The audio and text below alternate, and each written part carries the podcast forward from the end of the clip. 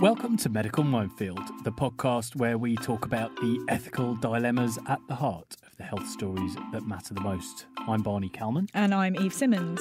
And we're health journalists, which means we spend our lives asking tough questions to top experts so you don't have to. This week, we're asking whether the boom in private healthcare is going to end up killing off the NHS. As always, we'd like to know what you think. If you've got a question or have something to say, you can do so on Twitter using the hashtag medical minefield.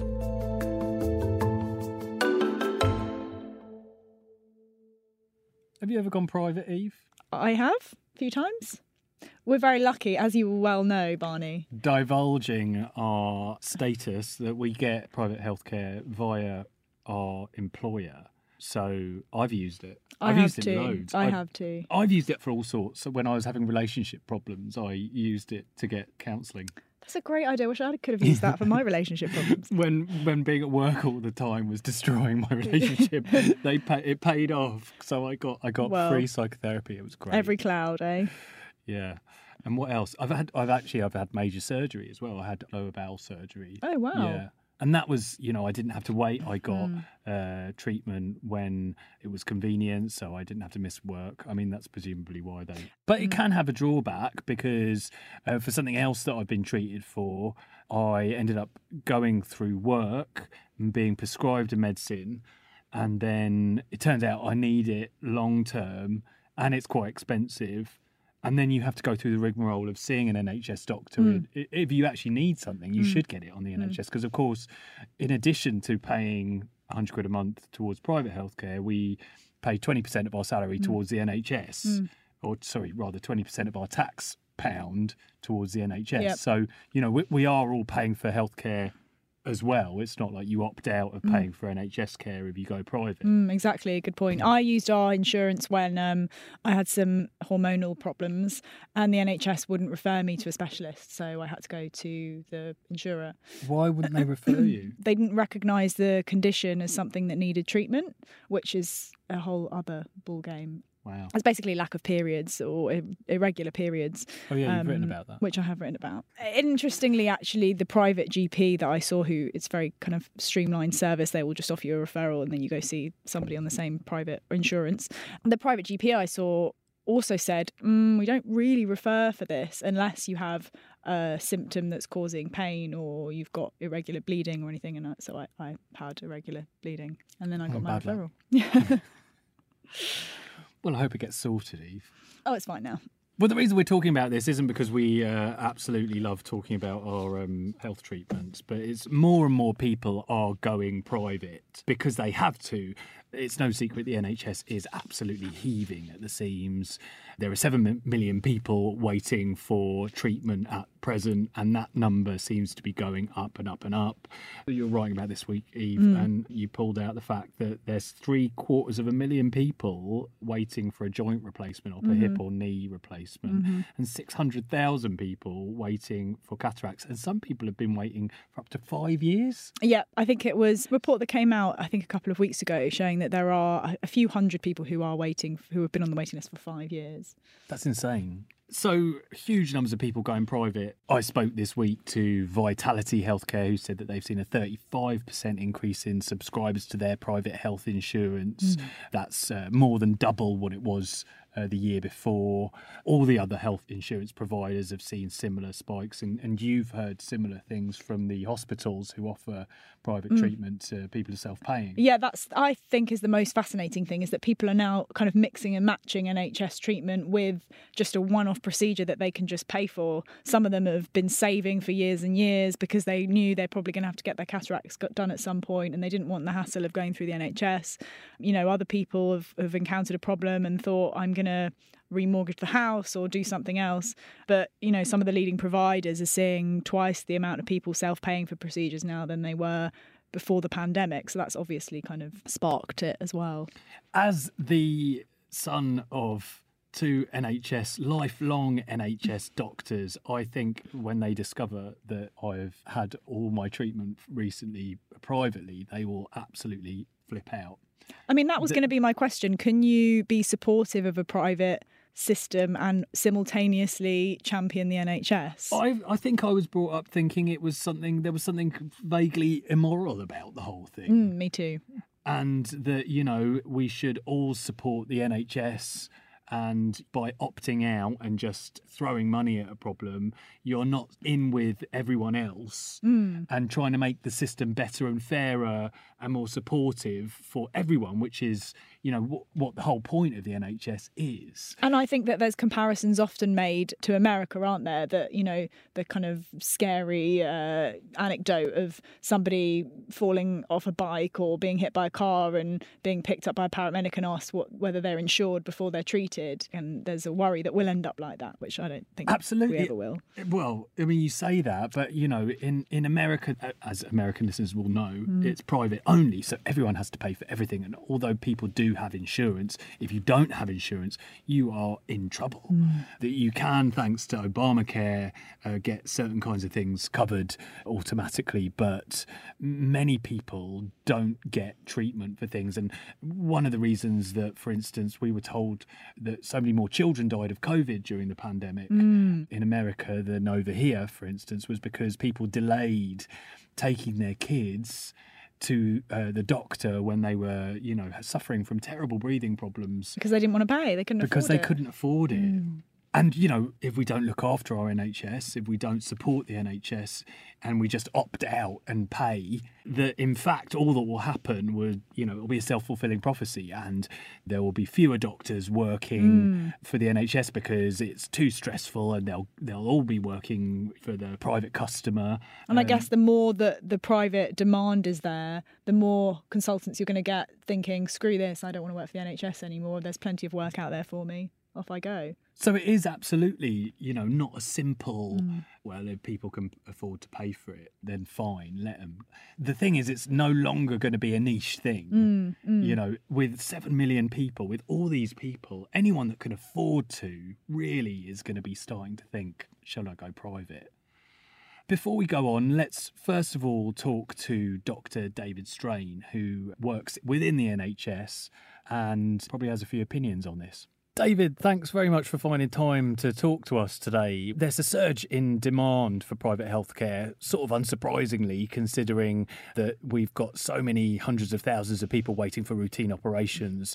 Is there a risk to the NHS from doing this, or is it, you know, is it a good thing? Are they just alleviating the pressure? With all of these things, there are pros and cons. Actually, by patients who can afford it choosing to use private healthcare to get their operations done. That actually has two things. Firstly, they get their operation done quicker, but also it eases the pressure on the waiting list for those who may not be able to afford the private health insurance and might have their priorities elsewhere. For as long as it continues like that, this makes sense. But there, there are some cautions around the use of private healthcare. For example, if you need anything done as an emergency or if you're a more high risk individual, the safest place to be is within the NHS. I think our Prime Minister, when he had COVID himself, you will notice that he went to an NHS hospital because we have by far and away the best and the most comprehensive services for those sorts of emergency care. There is also another risk to the NHS if there is a whole scale move to the private sector for some procedures. And this has been mooted in some of the any qualified provider provisions within the Health and Social Care Bill that if, for example, you move all knee replacements to a private sector, that jeopardizes the ability of the health service to continue to train specialists and continue to innovate with those procedures because the private sector doesn't have the same responsibility at the moment at least for both training new doctors, training new specialists, and also providing the innovation and the research that traditionally takes place in the, the university teaching hospitals. I think some people are rightly worried by the idea that there aren't enough doctors to go round, you know, to see private patients and NHS patients. And in fact, although I'm sure it was a, a minority, there were stories during the pandemic of, of GPs who were seeing private patients face to face, but not their NHS patients, and uh, cosmetic doctors, for instance, continuing to operate and do boob jobs and all sorts of other kind of private procedures and not pitching in to do NHS work. Is there a worry that as demand increases, as more people are prepared to shell out, there'll be fewer people doing NHS clinics? It would exacerbate the problem there will always be a fine balance between NHS and private practice. And remember, the vast majority of education, of training, and of work, even of private consultants, is still within the NHS. However, as there are some rather perverse tax disincentives to continue working more hours in the NHS, we do see more and more NHS consultants needing, being forced by this disincentive to cut back their NHS hours. And as a result, they will pick up the extra salary, they will be doing extra work within the private sector in order to make up their salaries. I don't think there is likely to be a whole scale move from the NHS. Um, the vast majority of doctors are trained in the NHS. We enjoy working in the NHS, and the NHS is actually more than just the salary that goes with it. And as a result, I don't see we will see this wholesale shift. I think those cases that you speak of during the pandemic were by far and away the exceptions. The vast majority of GPs were doing a tremendous amount of work, albeit not face to face, they were doing a tremendous amount of work, many of them working harder than they've ever worked during the pandemic. And uh, at least locally, those specialists in food jobs, as you say, actually they spend most of the first wave of the pandemic acting down, using their skills in just the more manual things to be doing the cannulations, to be doing lots of the more practical aspects of COVID management. So at least locally, we didn't see any of this that you're talking about. I can't say it didn't happen, but those anecdotes are the exception, not the rule. David, are there any circumstances where you would think that actually going private for something might get you more options, better care? Is there any kind of medical scenario where you might recommend that?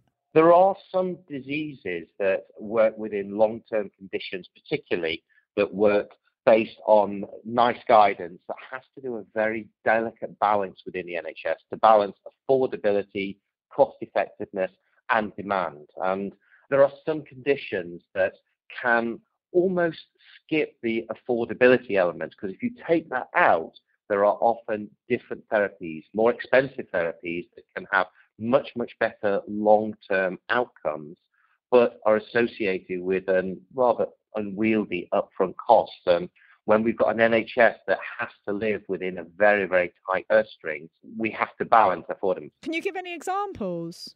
Absolutely. So, in, in, cases such as diabetes, up until very recently, the management of diabetes had to take a very cost centric view because so many people have the disease. Mm. And as more expensive drugs came available, then we were not able to prescribe that to absolutely everybody who would benefited from it. Now, in private sector, they were able to implement the evidence base much, much quicker because within the private sector, the conversation was far more a one-on-one. Would you be prepared to pay more for this drug now that will give you benefits in 15 to 20 years' time? There is this sort of perception that you get better care if you can afford it. And it would seem to be, you're saying that is the case in, in some instances. In some instances, and better care is a, a very difficult term to quantify, but there are some cases that private will offer you uh, uh, more options than you may get within the NHS. And actually, uh, probably the most important part of the private sector where it comes in is the time afforded. Time with your GP, time with your consultant is very limited because of all of the, the pressures and actually the constant understaffing that the NHS is still suffering from. If you're paying for it, then you get longer time. And actually, that time is a really important component of your management. Time to discuss your disease more carefully, time to weigh up the options and discuss those different elements. And actually, that is something that I do think is incredibly valuable, particularly in long term conditions that are going to be with you for the rest of your life. So you get a better understanding. David, uh, I you don't mind me asking, have you ever gone private? I personally have never gone private for myself, nor have I actually seen any patients privately. Many doctors say that. That being said, very recently we paid privately to have my wife to have a carpal tunnel release. And that was all based around the waiting list and me knowing the consultant really well and knowing that it would be an NHS consultant and actually an NHS team who's doing private work on his day off. And in order to get my wife fully functional and get the kids packed lunches prepared, we decided to shell out out of our own pockets in order to do it. So I'm not against private sector. Was that a big decision for you to actually do that, having you know worked within the NHS for your entire career? It, it was because it was a case of this summer are we going to have a summer holiday or are we going to get this operation done just that little bit quicker? And that's the choice we made. And actually, we thought for the well-being of the overall household, it was well worth it. And and yes, it was a big decision, but at the end of the day, we could afford it. We made the choice. And it also meant that somebody else who couldn't afford it was at one place higher up the waiting list in order to get their procedure done. Mm, yeah. Fair enough. Good point. Good point. Um, well, look, David, th- thanks very much for finding time to talk to us. You're very welcome. I was interested in his point about time. Mm. It's very true, having had the luxury of a private doctor's consultation on more than one occasion, you can sit there for Yep. many, many minutes blathering on about your sore left knee or whatever it is. And there's not that time pressure, is there? Mm. I mean, I must say, even though I don't have an NHS comparison necessarily, the consultant that I saw privately when I had some gastro problems was wonderful and dedicated so much extra time to just sitting and exactly that, talking me through every step, talking me through procedures that maybe aren't that evidence based and are experimental and, and saying I could have this, but, you know, discussing all the risks involved. And my appointments definitely went on for half an hour or something like that. Mm. Speaking of time, actually, when I signed up for the local NHS GP just down the road from here, I was given this extraordinary long appointment with a nurse who needed to do a health check before I could start receiving my prescriptions and all of that kind of stuff. And it was basically she spent half an hour asking me what whether I liked eating pasta or had I considered having a bit of pa- is pasta that, with is that nutritional education? Mm, from the nurse, Okay. which I couldn't think was the best uh, use of NHS time. I think it's a tick uh, box exercise, isn't it? Well, the fact is that I do enjoy pasta with vegetables. As does every normal person. Mm. Anyway, my point was I think that the NHS GP that I have is brilliant. Mm. And okay, the service has changed dramatically. Um, you can't go in and have an appointment face to face straight away. Um, You're going to see someone different every time. well, actually, I've se- I've had the same person. Have you? Yeah, quite a few times over the years, and you know she's brilliant. And yes, I do have to wait. I've I've had to wait a month to get even a telephone appointment, Hmm. but I didn't need to be seen any sooner. It was you know annoying, and you have to start thinking, okay, I'm going to need to change my prescription for something because I'm going to run out. I need to ask an extra question. I do have three or four weeks supply left of something, but I'm going to make that appointment now. So, you know, it's kind of trying to work within the system and essentially everything that you get from, you know, the expertise to the fact that, you know, we get free medication basically, or, you know, we pay a mm. prescription fee. It's, it's fantastic. I must say, I was through doing this piece, I was quite surprised at the price of some of these procedures that they're not actually Wow. as high as I assumed. Oh, really? Yeah, Okay, well, thought I mean, were gonna say some, well, totally no, no, no. Like, I mean, look, when if you're looking at procedures for serious conditions like heart operations and that kind of thing, then yes, you're looking at hundreds of thousands of pounds in some cases. But things like hip operations, cataract operations, you know, if you're talking kind of What's it for a cataract? Five thousand. five About thousand, six- it's about between one thousand eight hundred pounds and three thousand five hundred pounds per eye, Oh, yeah. depending on what kind of lens you choose and um, where you have it done, that kind of thing. I was watching the other day someone doing a Vox Pops asking people if they realised how much certain procedures cost. And it was very interesting to see how. What I do think people they think that it that it was cheaper than it is? Or Endlessly saying, you know, oh, how much do you think, you know, an MRI scan is? Mm. And people would say, oh, I don't know, 50 quid. You know, actually, it's mm. 500. That's what's quite interesting. Things like that, the smaller tests and the consultations, are way more expensive than you think that they should be but some of the procedures you can understand why that's kind of as you know dr strain said that you'd kind of skip going on holiday that year which you'd spend what a couple of thousand pounds for a family and instead have an operation that you need. Next we've got someone who will explain just how beneficial having health insurance is. On the line now, we've got Brian Walters, a broker with private healthcare specialist Regency Health. Brian, thanks very much for finding some time to talk to us on Medical Minefield.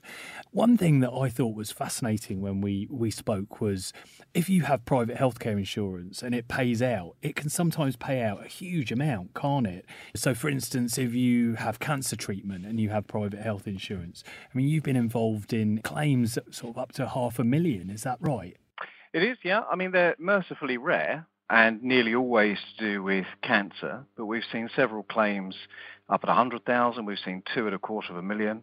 And the one that you're referring to, it was just shy of half a million. I think it was about 470,000, and that was a leukemia claim. So, yeah, that, that is when private medical insurance really comes into its own. We're talking today because obviously the NHS is, is struggling to perform certain kinds of things. There are large numbers of people waiting for routine operations. And uh, many people are thinking, should I go private? What would you say to them?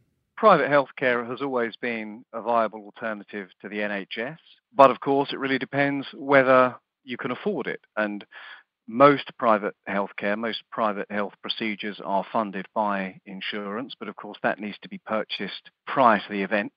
Certainly in the personal market, as opposed to the group market, private medical insurance doesn't cover pre existing conditions.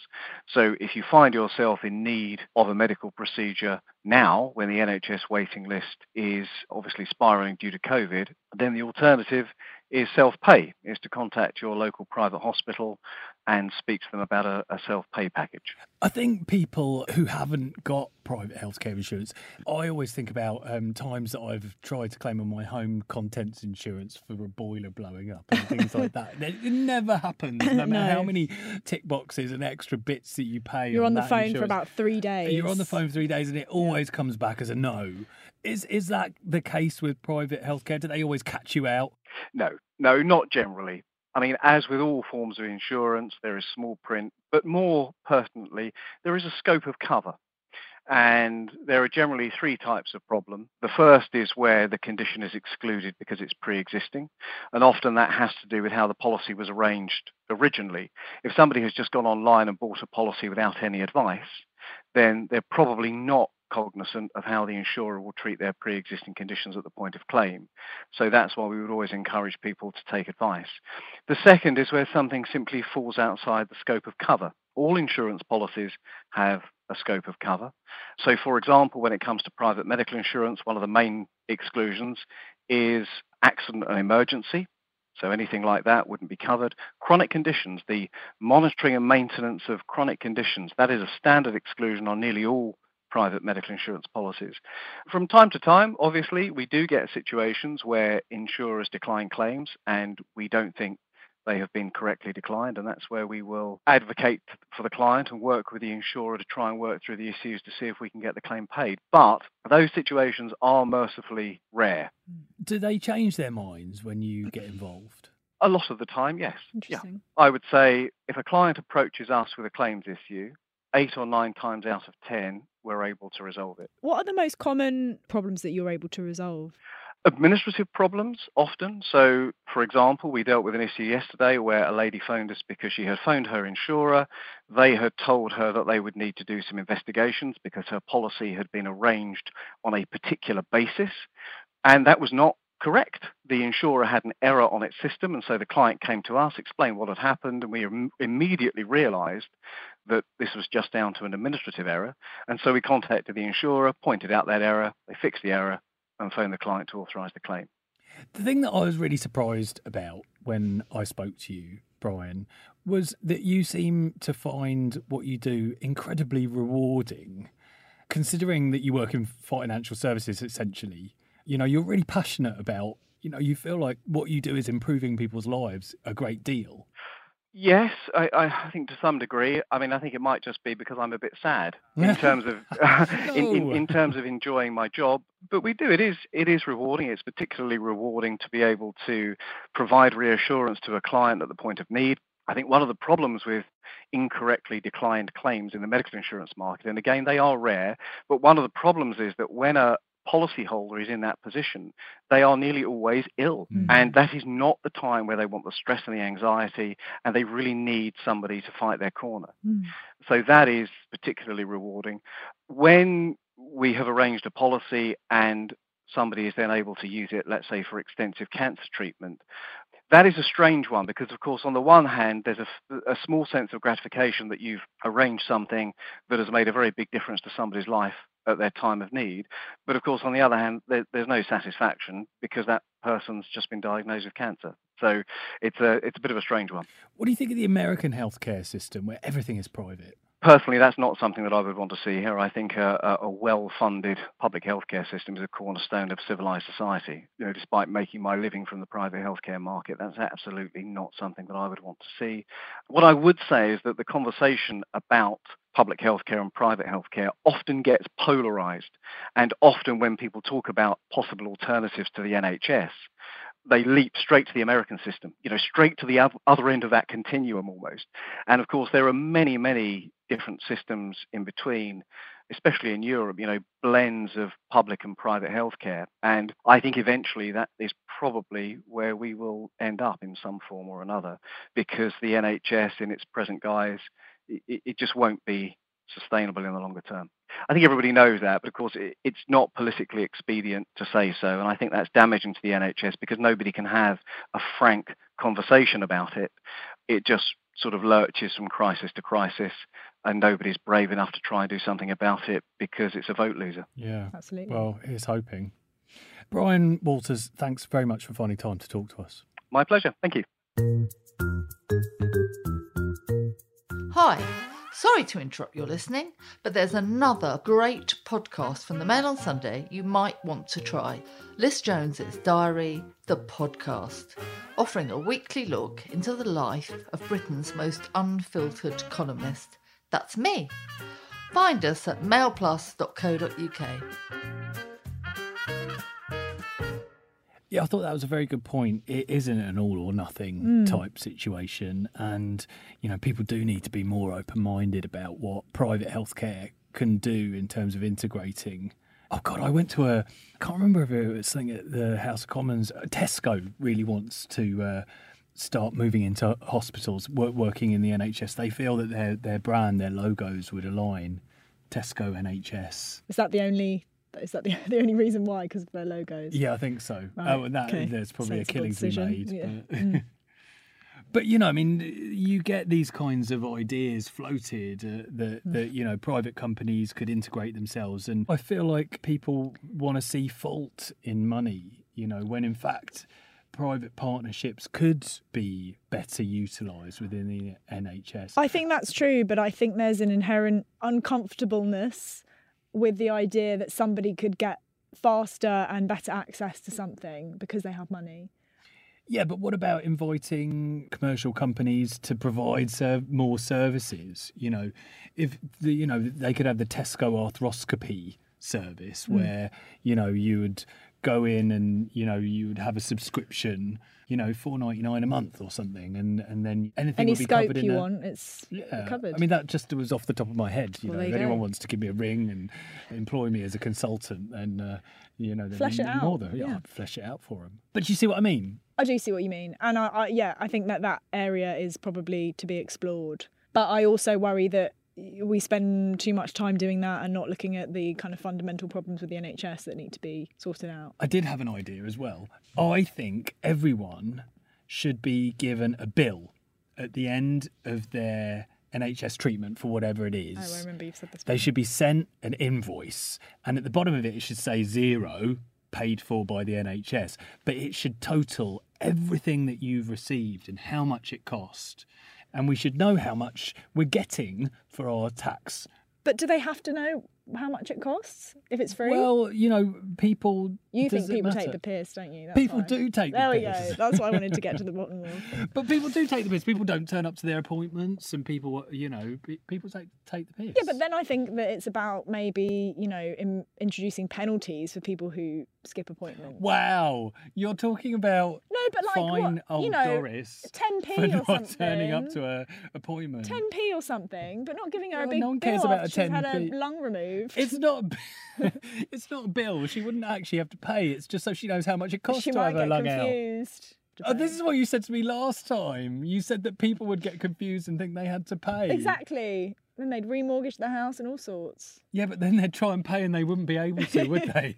Well, I don't oh, know Eve. what the conclusion I is. don't. I, sometimes I think you disagree with this just to make me look silly. No, I just I I don't see what the point is in telling people waggy finger. It's not waggy finger. That's finger. how it comes across. I would. I would like to know. I would Okay. not feel like there was a finger being wagged at me. I'd feel. I'd feel lavished upon. look what I got.